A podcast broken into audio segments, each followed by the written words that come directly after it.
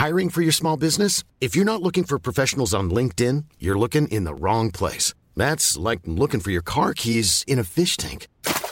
LinkedIn helps you hire professionals you can't find anywhere else, even those who aren't actively searching for a new job but might be open to the perfect role. In a given month, over 70% of LinkedIn users don't even visit other leading job sites. So start looking in the right place. With LinkedIn, you can hire professionals like a professional. Post your free job on linkedin.com slash people today.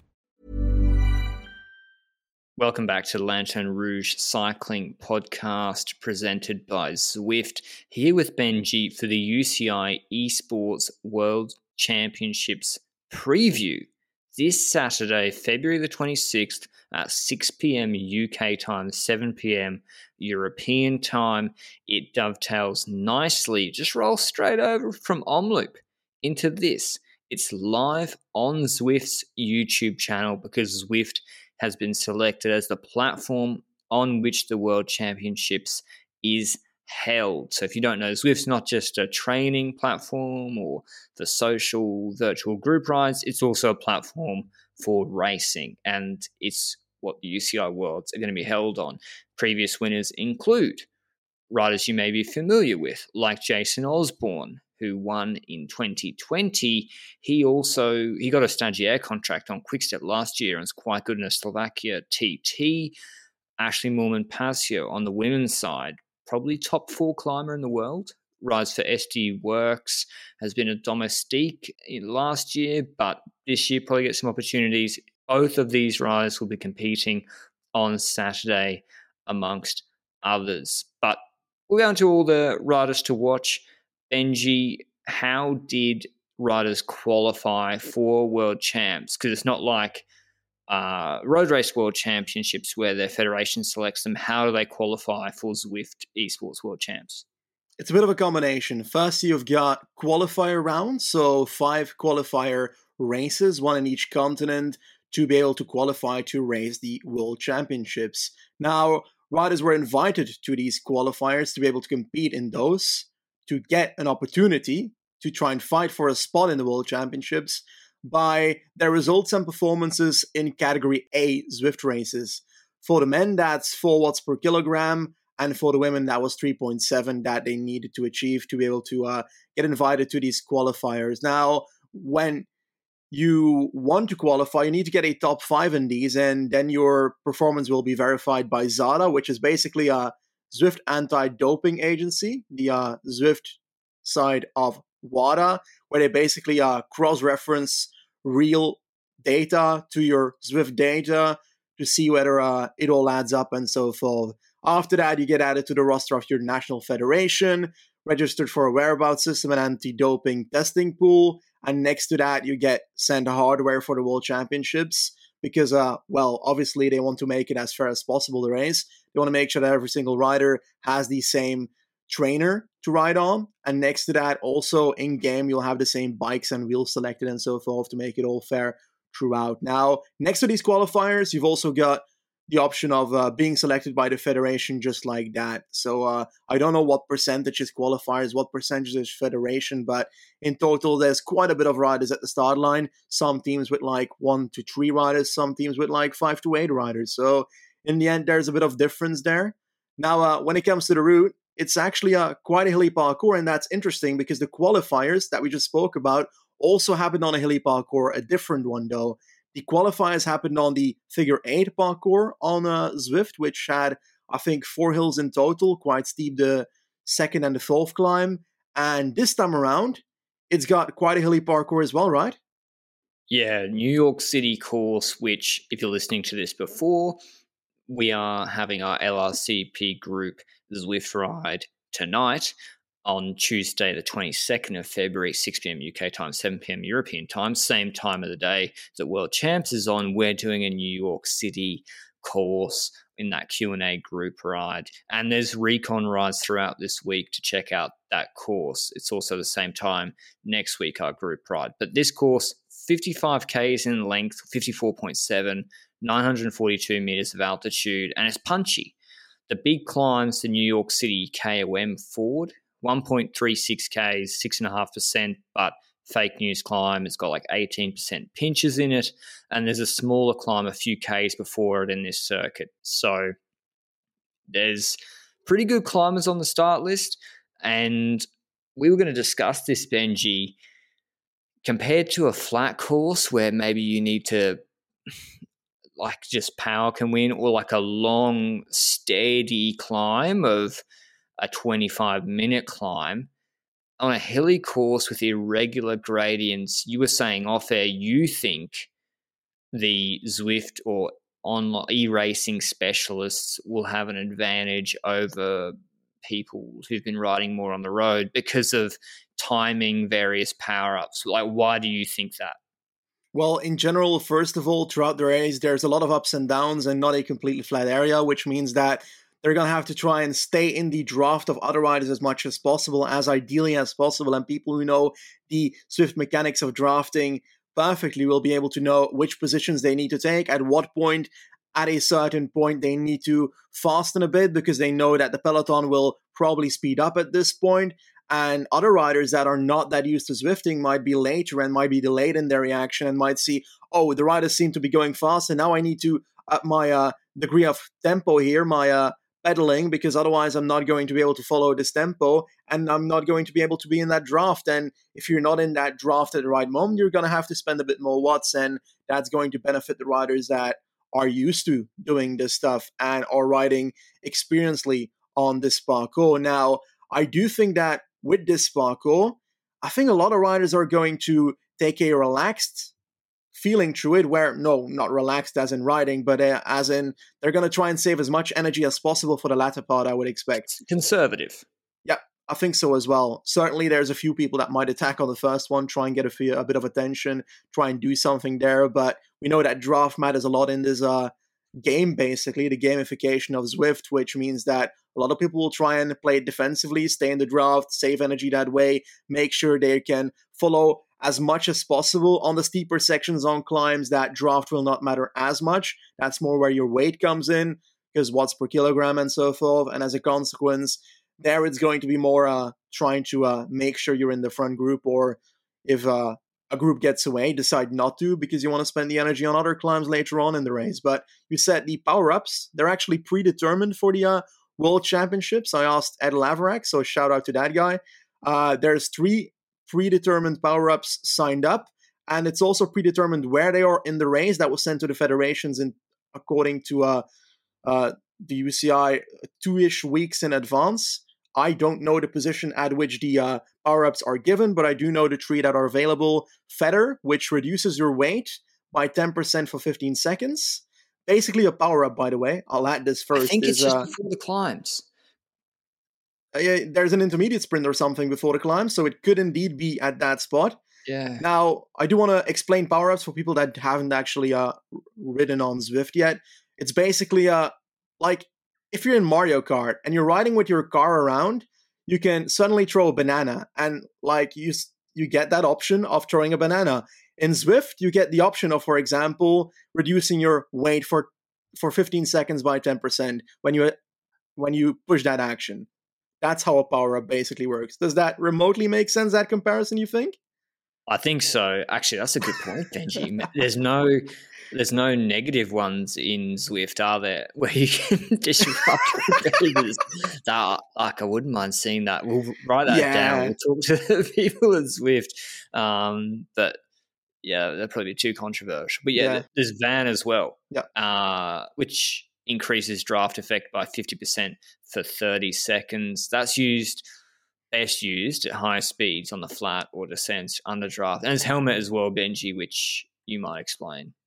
Yeah, helmet basically uh I think it's also called Aero Boost, uh, reduces your CDA, which is your uh I don't know the English word for it, but like the spot at which the arrow comes in. How, how do you say that word in English? Come on. Oppervlakte like is in Dutch. Your like frontal area. I yes. yeah, your frontal area, drag coefficiency things, engineer things. Yes, we are experts. Yes, it reduces that, making sure that you're more arrow basically, and that's best used at higher speed once again on the flat and descents, especially when no draft is available, because then you're when there's draft Well, well, no, when it's like in TTs because CDA is what people are always talking about in TTs, where you're obviously not drafting anyone and you're you're hitting the wind yourself. So yeah, as you said, Benji, drafting is less it's less relevant. Uh, but tactics wise, previously we saw that not all teams ride as a team, kind of like Road World Championships sometimes.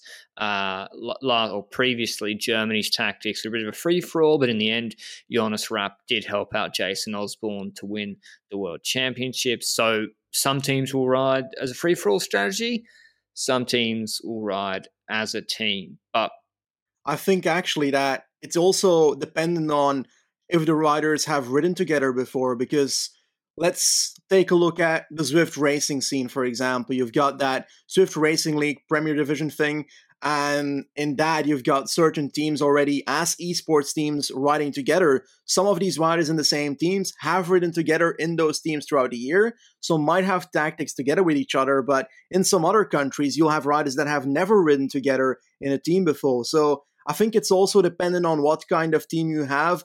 And if your riders have already worked together or not in previous races. That's a guess of mine, to be honest.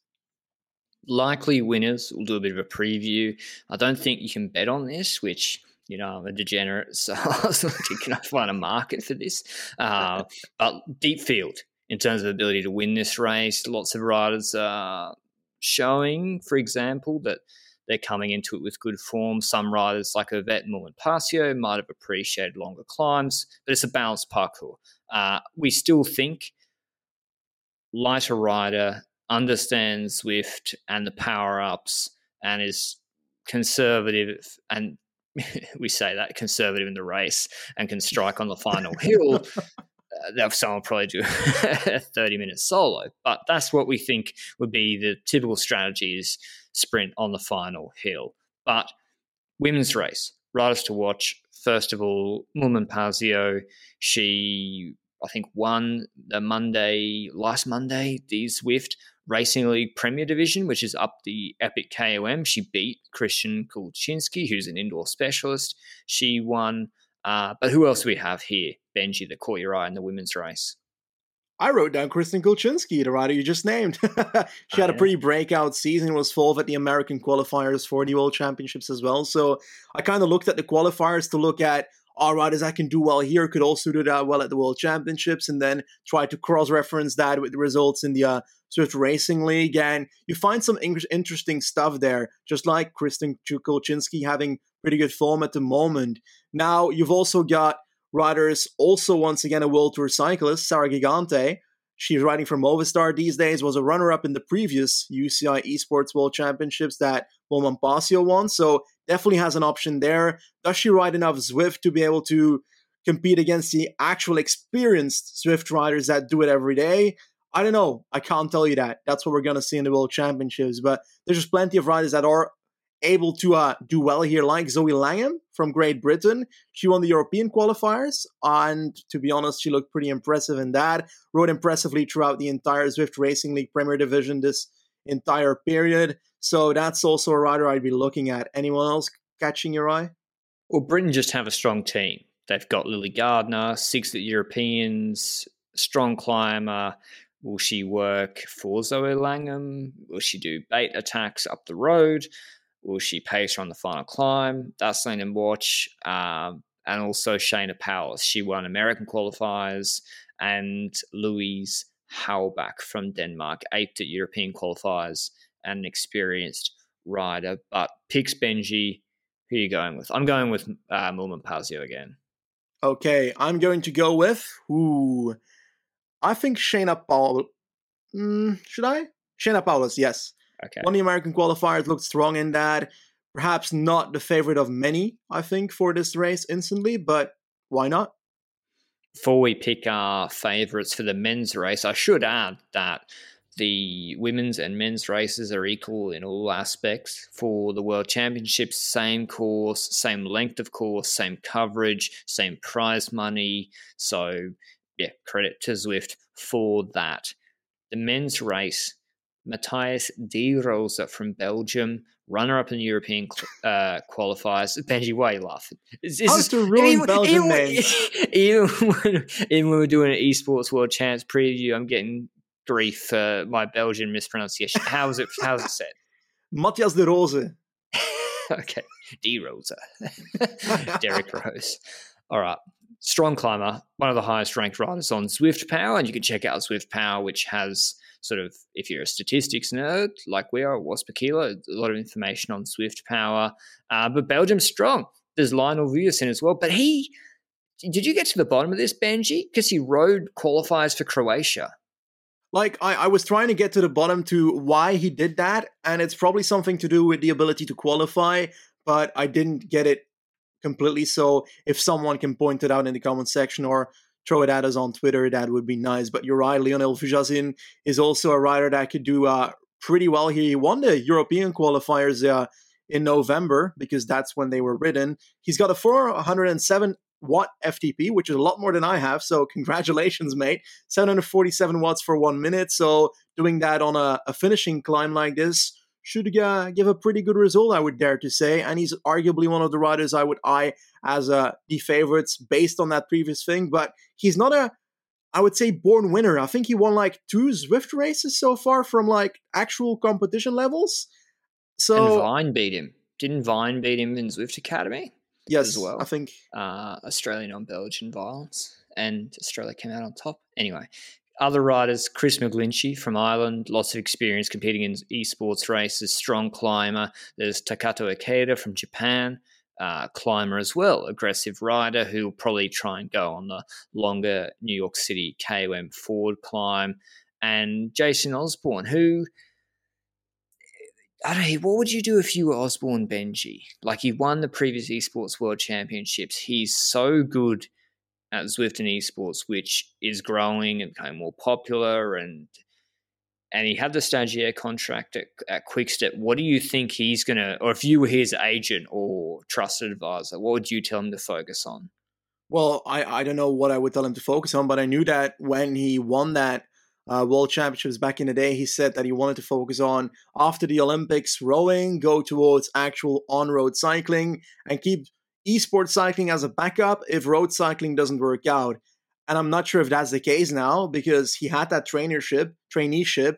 I don't know uh, if he is now going to the backup of esports again as a consequence of that. I haven't spoken to him, so uh, I don't know that aspect. But I would dare to say he definitely has a talent to uh, be a road cyclist as well, based on like one of his first results was a proper t- uh, prologue in uh, Slovakia, if I recall correctly. Yeah. Then again, that fits perfect with his five to seven watt power that he has from rowing. So perhaps on other pieces of terrain that might not work out too well. But I don't know. I uh, I think we should definitely still call him one of the uh, stronger riders on the terrain. Jonas Rapp performed pretty well in supporting him towards the end of that uh, World Championships last time because, like you said, free for all uh, team back in the day, Germany. Now, I also want to take a look at Freddie Ovett because, uh, in all honesty, of course, Australia, one of my favorite countries in the world after Belgium, right? Um, Ovett rode strongly during the virtual Tour de France 2020, consistently strong throughout basically every Zwift race that the guy rides. He's really strong. But the thing I'm not 100% sure with is if he fits on the terrain that we've got here, as if they start punching on the final hill, can he punch as fast as the real punches on the parkour? And that's where I'm like, perhaps that might not be exactly his kind of cake. Yeah, I think he would have preferred a longer climb. And like we saw in Zwift Racing League last week, he, I think, did the Epic KOM in just over 13 minutes. And so he's in good shape. But as Benji said, this is a shorter climb than that. And yeah, does he have the punch? Probably. He'll definitely be marked uh, as well. There's also Jay Vine here, who we just saw had, so he was sick, I think, in Antalya, still recovering from that at the start of Algarve, where Remco and co was, but then came good on the last Malhão climb, which was 2.5 Ks at 9.5%, which is not dissimilar. A little bit longer, but not dissimilar to this longer climb here. And we're saying, okay, fine, race on the road now, but he's an experienced Zwift rider and he knows how power ups work, tactics, etc. And I'm sure he can shake off any rust he has. So he's coming in probably not in his top shape, but still in decent enough shape to be doing well on Malhão. So one to watch as well. Who are you picking in the men's race, Benji? I'm going to go for uh who I think Matthias de Rose. Yeah, why not? There we go. Belgium. I'm going with Ovett. I think Ovett will win. And okay, Belgium versus Australia. This yeah. is the thing now. That's what we do. Now's time for our interview with Neve Bradbury, the 19 year old on Canyon SRAM Racing, who won Zwift Academy previously, Neopro in 2021, looking good in the Australian National Champs at the start of this year. Hope you enjoy it. Welcome to the Lanterne Rouge Cycling Podcast. Neve Bradbury, winner of the fifth edition of Zwift Academy, just finished her Neopro year at Canyon SRAM Racing, about to embark on her second year. How are you going? I know you're look pretty roped up. Have you just is there a training camp you've just done, or are you going to, or have you actually got racing in the next couple of weeks? Uh, all of the above. Yes, I just came from a training camp in Mallorca got back last week.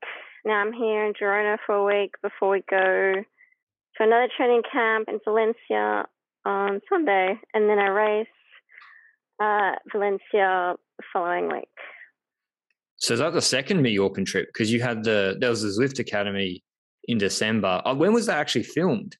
Uh, um, uh, yeah. So Zwift Academy was filmed. When was it? Like mid November. Okay. Um, for a week, and then I actually went home to Australia for six weeks, and then flew straight to Mallorca for the camp. Okay, yeah, and I should have mentioned as well, Neve's just off the back of two seconds in the U23 Criterium and Road Racing Australian National Championships, and then going into, I think, the Esports World Championships. How are you balancing preparing for that, participating in that with your road program with Canyon SRAM as well, or do they just give you full license to go for that this month? Um, well, Zwift is definitely different to road racing, but at the moment I'm going pretty hard for the Valencia tour, and then I mean I'm doing races every week on Zwift, so I can kind of fit that in, but it's just kind of balancing both, not really going hard for one over the other. And Valencia tours this that this Sunday, I think, will start soon. Uh, it starts next not next Thursday. Okay. The week after. Sorry, it's like two weeks. And you've just finished your first year. Do you do you know what your role will be this year, or do you have any goals this year uh, to go for your own GC in any, any races, or is it more stage hunting? What, what, do you want to get out of this year? Um, we'll see how we go. Last year I was just a domestic trying to learn, find my feet.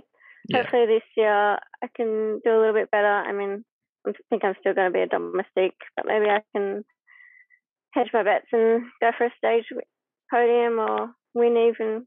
You know, we'll see how we go. Okay, sure. And how has what what did you sort of learn, or what were the biggest like eye opening things for you last year, uh, coming from getting into the world tour through Zwift and then straight into racing, really? And I'm I'm friends with Jay Vine as well, and he like finished Zwift Academy and then was almost had to fly straight over. What was the the biggest shocks, even off the bike as well? Because like as Australians moving over, it's like it's a huge upheaval as well, moving to Europe. Yeah, in terms of racing, the biggest shock was just like the pure number of riders in each race. Um, trying to navigate around the bunch was a bit difficult and hard to get used to. Um, in terms of off the bike, just having to move overseas and really start being an adult because I left I was 18.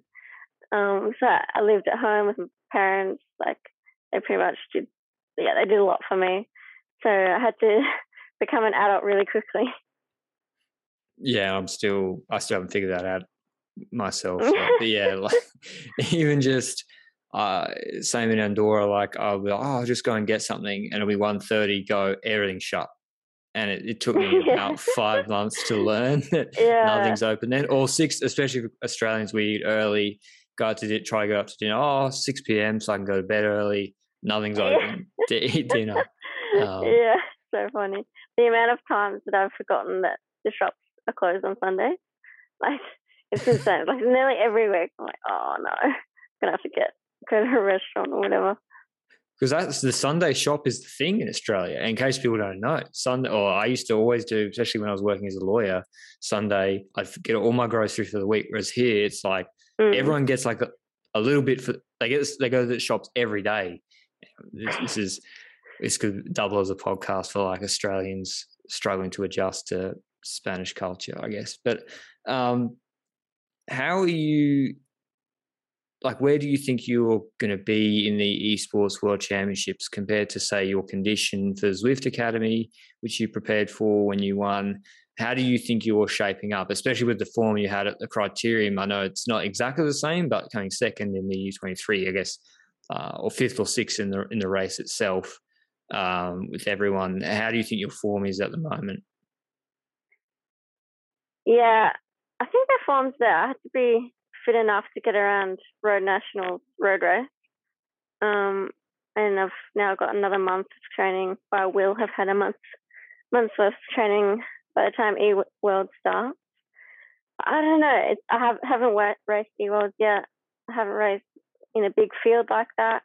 Like Zwift Academies, the finals with five people, so it's pretty different. Also, like tactically, it's different. I don't know, really.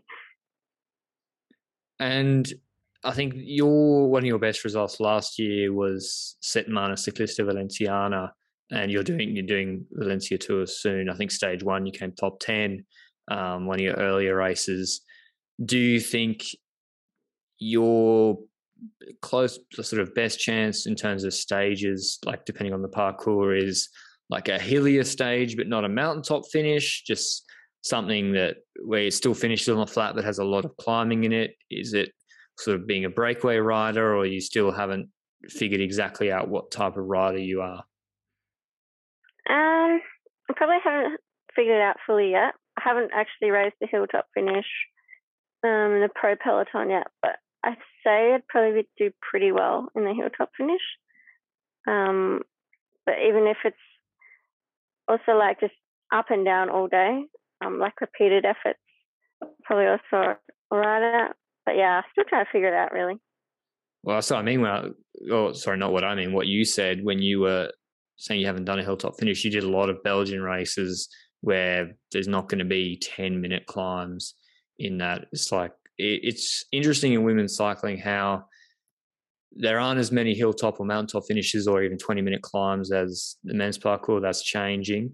But riders like Ashleigh Moolman, for example, who's also really strong indoor rider, you might not see her for a while, then you see Liège or like Norway, and she actually gets certain riders then get a 30 minute uphill test. You know, oh, there's actually all these different riders who are good climbers. You just don't get to see it as often.